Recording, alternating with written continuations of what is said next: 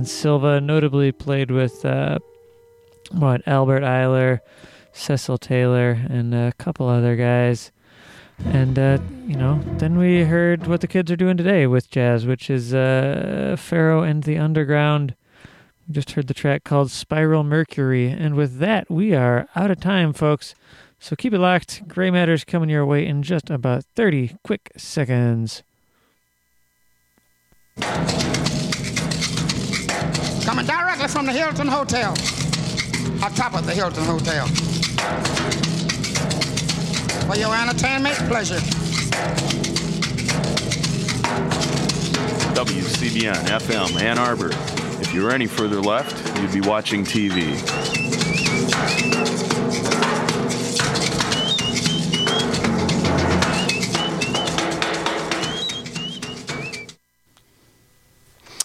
Well, uh, good evening and welcome to another edition of Gray Matters, the weekly news and media talk show. My name is Dick Whaley. Jim Dwyer's probably still searching for a parking space. School's back in session. The Jim Harbaugh era has begun. Congratulations to the Wolverines. Good to see some spirited defense back at the big house. But anyway, uh, you are listening to WCBN FM Ann Arbor and Gray Matters.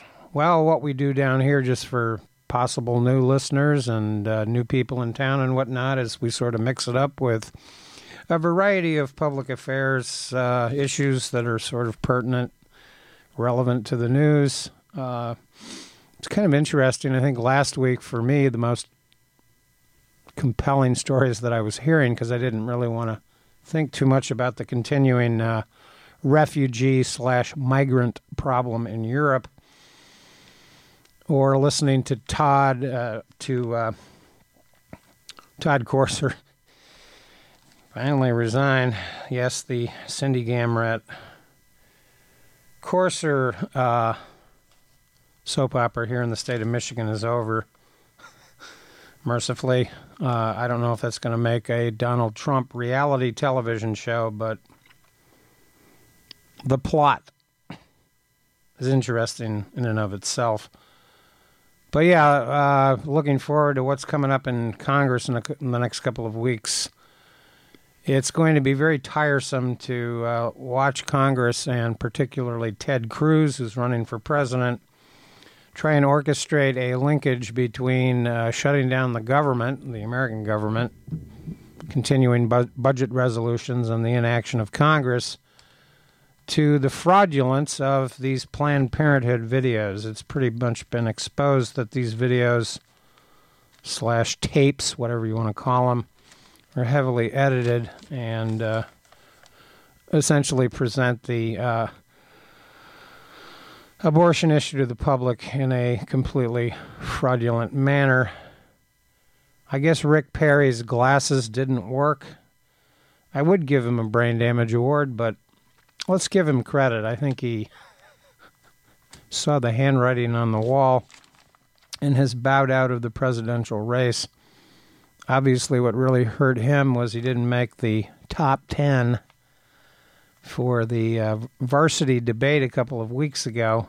Uh, John Kasich sort of edged him out at the last second. And uh, surprisingly, uh, in the Republican uh, field, uh, Ben Carson and Donald Trump continue to lead in Iowa, but we'll see if that changes in upcoming weeks.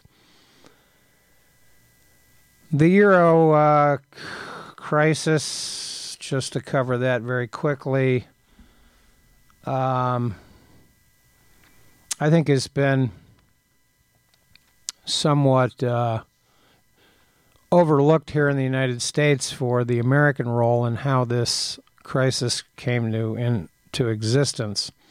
Obviously, most of the people that are fleeing into Europe are fleeing because of the war torn regions of uh, Syria, Iraq, Afghanistan, and of course, America got involved militarily in these regions of the country.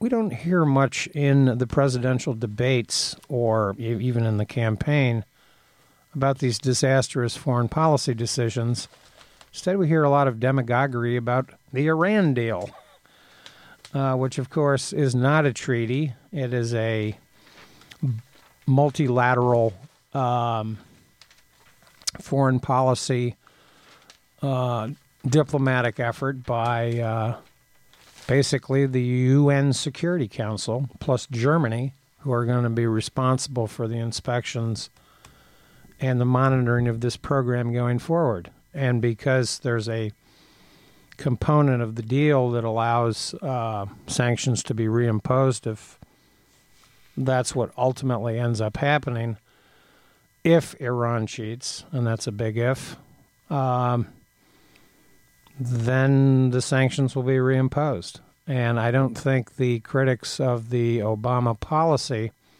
have uh, persuasively convinced objective people that this is a bad deal either for the world or for Israel.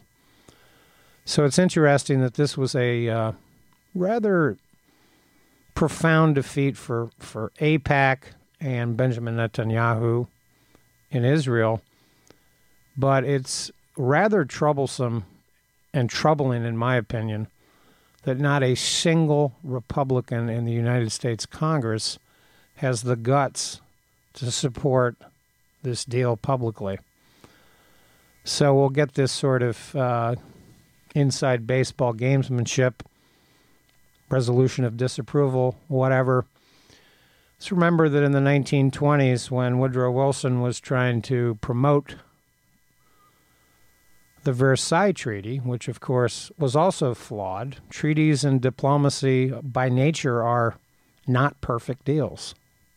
And it was the isolationists and the so called irredentists that failed to ratify the treaty. That was an actual treaty, but this is not. This is a foreign policy initiative.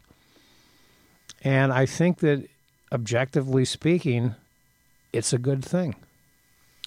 Well, uh, Jim Dwyer joining the program a little bit late here. Uh, it's illustrative of a couple of things. First of all, the extent to which Iran as a nation has been thoroughly vilified, and to some extent, it's merited. Uh, there's involvement in all sorts of chicanery, but America's long term memory is non existent with regards to foreign policy. And the entire reason that bad blood exists between our countries is almost entirely due to the long term U.S. support for the Shah of Iran, Savak, and the military police. Uh, yes, it was a very westernized, modernized uh, state, but it had a ruthless, it was a police state. Yeah. In essence, uh, that enjoyed uh, numerous aspects culturally of Western democracies without the democracy. Um, and of course, the original 53 coup was orchestrated essentially by the American CIA combined with the Anglo American Oil Petroleum right. it was entity, a, which has become con- BP. Right. It was a concern over uh, who has access to the oil. Nationalizing of uh, resources is uh, something that, uh, well, let's just say it triggered a lot of CIA activity uh, throughout the world. Uh, Iran just being one example, and one of the very few successes, really, that the CIA can boast with regards to successful coups. Um, yeah, and it's interesting, parenthetically, just to add that Iran was occupied during World War II uh, jointly by the British and the Russians. This was to get control of the oil mm-hmm. so that Adolf Hitler couldn't get control of the oil. Oil, of course, plays a huge role in uh, understanding how wars function and why they are so devastating to ordinary people, i.e., read refugees slash migrants. I don't know how many people are really migrants because we've we've heard pretty detailed stories about you know, one if by land, two if by sea. Most of the migrants are actually kind of walking into Europe. And obviously this is this is going to be hashed out by the European Union, but it underscores there is no unified European policy on this. We're getting sort of a hodgepodge of ideas from various leaders about how to go forward on this problem. But this problem in Europe is minuscule compared to what's actually going on in the Middle East. Let's remember that Lebanon is a another uh, country in the Middle East that's been beleaguered and besieged by Islamic uh, internecine warfare for years. They are actually hosting 2 million Syrian refugees, about half of the refugees. And how many million Palestinian refugees uh, came, you know, uh, all through the, uh, the uh, is uh, Lebanese civil war? They were just one of the pawns. And of course, this refugee problem is a s- unbelievably serious global issue at this time. Uh, the United Nations, of course, is underscoring that are there that there are approximately 51 million war refugees around the globe, and of course, most of these refugees are in uh, sub-Saharan Africa, northern Africa, and um, the Middle East, where, of course, all this warfare has simply not worked out as a policy. And while there's all this vilification of Iran, and obviously there's reasons to historically appreciate some of the dastardly things that the Iranian government has done, it's quite clear from uh, particularly uh, listening to the BBC that you get a, a sense that the Iranian people themselves are not anti Western, uh, that they want uh, progress to be made, and that they actually have a far more progressive concept of uh, the 21st century. Saudi Arabia has frequently been overlooked in these ongoing problems in the Middle East. And the close relationship between the American Pentagon and the Saudi royal family uh, goes back decades and is part of the problem. Uh, this Wahhabi Sunni extremism that, of course, has reared its ugly head primarily uh, recently with ISIL in uh, so called uh, the uh, northeastern part of Syria and the northwestern part of Iraq. Uh, remember, this part of Iraq was where the Bush administration was asserting throughout uh, the, the end of its presidency that the surge was working.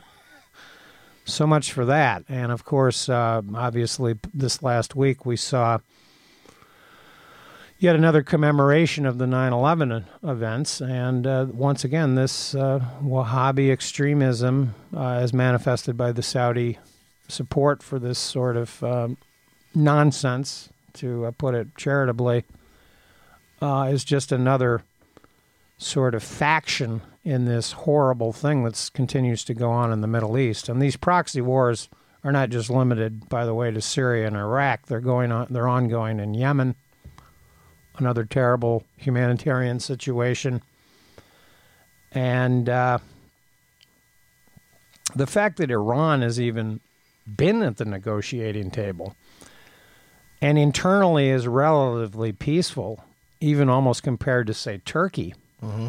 with the Kurdish situation, um, I think has to lead one to question some of the demagoguery that we're going to continue to hear regarding the congressional approval or slash disapproval right. of the Iranian deal. And and that's the other uh, facet of this that's really illustrative uh, is the lockstep Kool Aid chugging, eyes wide shut mentality of the Republican voting bloc. They just there are no independent thinkers. It's all slavish uh, devotion to whatever the fringes seem to want what is the the demographic of, that that wants uh, what the Republicans say that they want? It's it's baffling. And it's interesting, even as you as the you know the ongoing refugee problem in in uh, Europe uh, continues to unfold, and this has been going on to some degree all year. Earlier in the year, we had more, perhaps, focus on the uh, the sea situation regarding people that were drowning and or getting rescued by the uh, the Greek navy. I don't know if Agamemnon uh, had his one of his boats out there, but uh, Greece and Italy, of course, are poorly poised to deal with uh, a lot of refugees, period, as their e- economies are in very bad uh, circumstances at the present time. It's fascinating to compare the mismanagement of the Italian government over the past 20 years by a certain Silvio Berlusconi. Uh, the comparisons to Donald Trump are remarkable. Yeah. So, breaking news Donald Trump has regained control of the Miss Universe contest. Well, that's good news. Another corporate merger So uh, successfully pulled yeah. off by the Donald. The universe is in good hands. Uh, I guess is all that can be said there. And of course, as part of the debate ongoing in Europe about uh, this uh, distinction between mi- migrants, economic migrants, how do you vet these uh, these refugees who are real refugees versus who are economic mig- migrants? And of course, they throw in the word terrorism just for convenience. But we're hearing some of the European governments note that they will deport migrants back to the countries of origin. well, Donald Trump has a plan, a secret plan here in America to deport 11 million Mexican Americans. Yeah, actually, How that's going to work is unclear. and what it will do to the economy of California, whose you know uh, economic linchpin is cheap migrant labor, uh, and whatever water is available to squeeze out of the hills, uh, remains to be seen. But just this afternoon on CNN, I saw across the ticker. Uh, this is just flicking through, since there's no reason to linger on the Wolf Blitzer show. Uh, that according to a CNN survey, 31% of Americans fear Mexico as a threat to the United States, and the number goes to 60 some percent among Republicans. What? Mexico's not a threat to the U.S., Well, they're certainly not a military threat, and uh, they're not, not. really an economic threat either. I mean, what, what does that even mean? That's just paranoia. yeah, and and the, the xenophobia and the ongoing fact that the, the United States Congress doesn't has never taken immigration reform seriously. This this is almost a a fraudulent uh, concept in and of itself. There never is any reform. There's just a lot of belly aching going Yeah. on and a lot of propaganda, and of course it succeeds at some level when economic times are difficult. It's been interesting to note in recent weeks that the American media has finally rediscovered how uh, economic deportations functioned in uh, the early years of the Great Depression under Herbert Hoover and J. Edgar Hoover. They did round up uh, quite a lot of Palmer raids. Mexican migrant workers uh, in Southern California. And of course, California has been in the news for other reasons. These we don't have the towering inf- inferno. We have the raging infernos. We have this. 60 some acres just absolutely scorched. Well, yeah, just ex- exploding wildfires as a result of the drought. Uh, the New York Times had a very interesting story last week, by the way, related to these uh, raging forest fires that are serious. I mean, this is. Do we need more evidence of uh, climate change? I, uh, apparently not, but apparently so for some people. Um, but yeah, the air quality in uh, the Central Valley is uh, toxic. There's uh, an ex- explosion of asthma related problems connected to all of the soot. And uh, it is not a good situation. And you have to uh, be very supportive of volunteer firefighters and the Forestry Service that is dealing with this uh, these problems that are just unbelievable. Yeah, one of the uh, congressional representatives of uh, California just made the announcement today that the uh, all the money for um, controlling fires and putting out fires has already been spent, and that they're t- to continue to fight these blazes. tapping into other budgets, uh, fire prevention budgets. Yeah. So uh, this is expensive stuff to uh, deal with.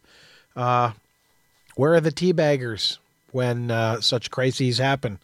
Where does this money come from? You uh, you've got to have some kind of government.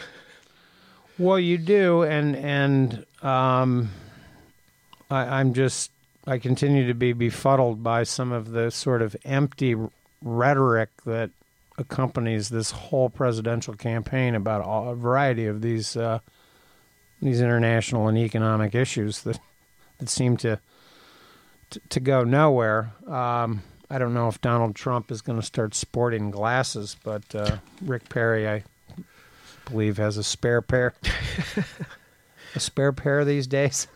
Well, I like the uh, language in the front page story on the Times today about Bush training to counteract Trump's barbs. Uh, this is, you know, right out of the TV guide. You know, this really belongs in the entertainment section, I think, and not on the front page, because this is trying to rev people up for the oh boy, this is going to be good. What's old Trump going to do now? Oh, crazy Trump.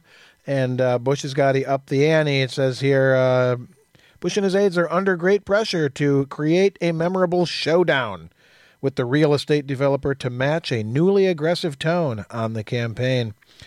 Uh, a showdown. Showdown at the OK Corral. Of course, uh, Jeb Bush has been particularly lackluster, in my opinion, on this whole run for the presidency.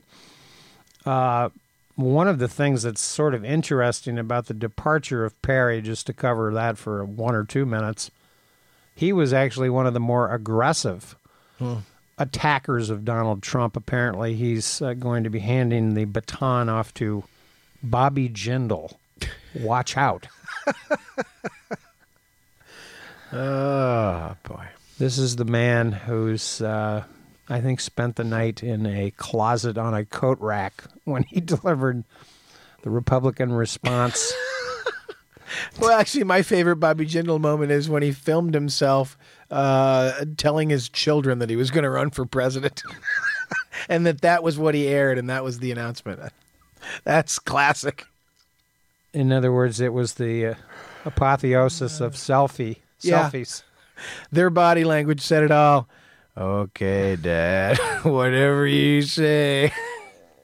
In other words, it was sort of like Bart Simpson uh, hearing from Homer that he's abandoning his job at the, And the the power plant. the American people reacted with just as much excitement as the Jindal children. Well, he's yeah he. Okay. I mean, at least Perry was getting two or three percent in the in the uh, yeah. in the polls. I Jindal, I don't know if he's even breaking one tenth of one percent, but uh, Donald Trump, I'm sure, is um, polishing up the armor and working on the hairspray because he can't wait for the Bobby Jindal uh, upcoming attacks. Well, that's this Wednesday, right? I think is the next round of fun slash pain. Yeah, and it will be fascinating, of course, to. Uh, apparently, it's going to take place at the Reagan Presidential Library, so we'll get a uh, complete dose of uh, 30 years of amnesia re- regarding the a the policies of either George W. Bush or Ronald Reagan himself. Uh, I don't think we'll hear too much about the regulation, deregulation of the banking situation that Ronald Reagan undertook uh, regarding the savings and loans. Yeah.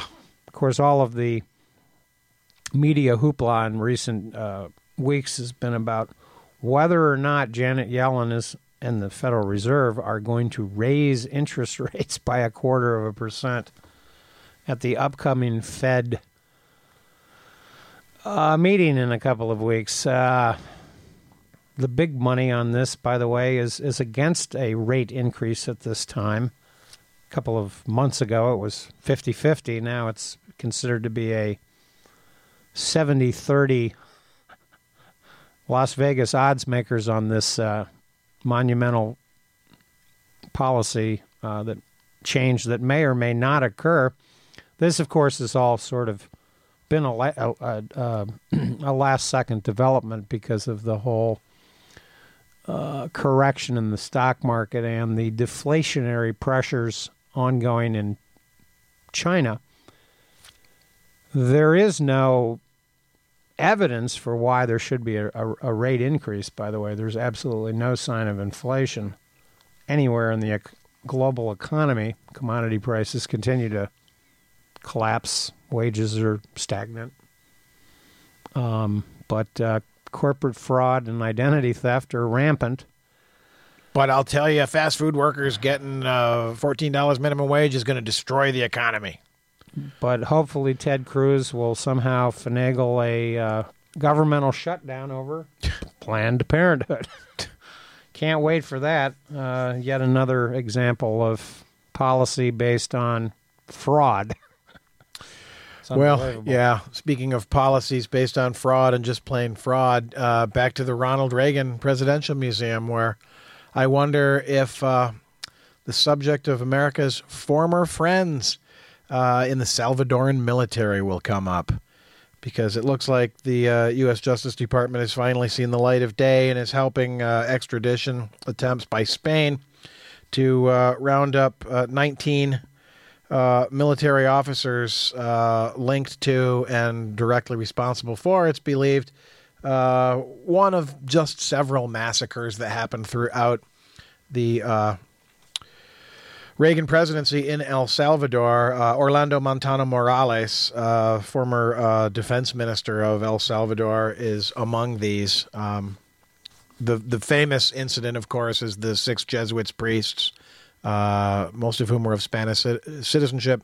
Their housekeeper and her child were shot uh, execution style by Ronald Reagan supported Salvadoran military adjuncts. Yeah, and of course the the El Salvador civil the El Salvadorian Civil War is an example of how warfare creates uh, immigration problems for other countries. Indeed.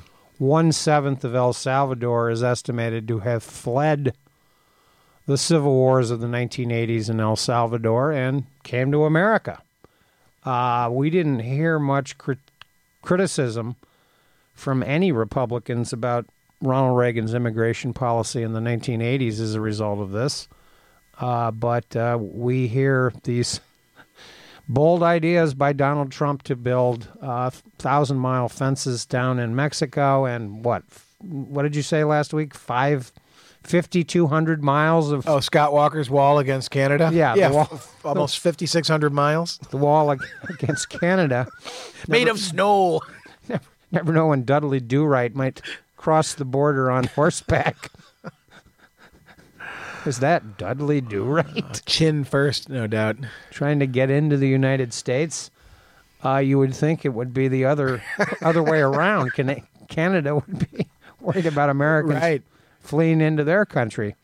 And of course, Canada, by the way, is is one country that can uh, probably accommodate some of the economic slash war refugees uh, from the European situation. You know, it's interesting. They had a, a Harper's Index uh, item uh, from a couple of years ago. I just I had it out here and I just lost it. Oh yeah, this is this is very interesting. It says the um, the portion of global expenditure on social welfare problems that is spent on Europeans one half. so uh, perhaps the uh, the refugees are reading the statistics from the Harper's Index, a uh, source that we sometimes quote down here to uh, illustrate and highlight uh, the profundity of some uh, current development going on around the globe. Uh, we would definitely like to thank Andrew for engineering once again here on WCBN FM Ann Arbor. The program has been Gray Matters. Jerry uh, Mack is uh, upcoming shortly with Yazoo City Calling, so uh, do stay tuned. That's sort of a down home blues show for perhaps new listeners out there. Uh, very interesting on this whole uh, speculation about what's going to happen uh, with interest rates, but we'll talk about that in upcoming weeks. Yet another uh, shooting at a college here in the United States, tragic event. Yeah, school's back in session, so uh, first school shooting.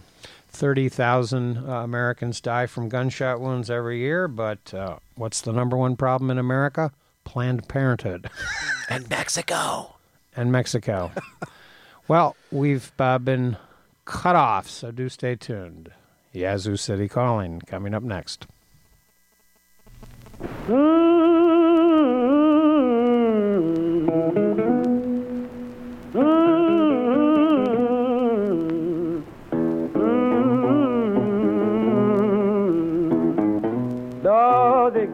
Murder, murder, murder, I haven't harmed a man.